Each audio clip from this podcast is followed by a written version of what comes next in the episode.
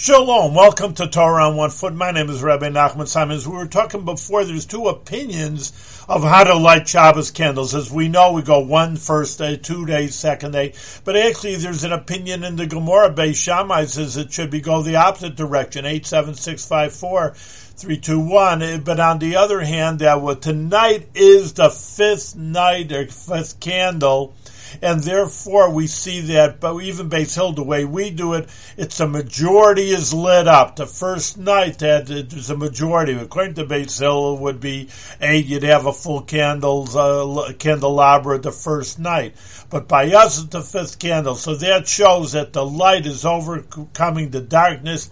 So that's an important lesson for us also. The more light we bring in, the more darkness we put out, of course, we have to do what we got to do in Israel and, and overcome our enemies. But on the other hand, our job here is to make more light as much as we can and shine up people's minds and hearts that there shouldn't be any more war and there should be only godliness in the world.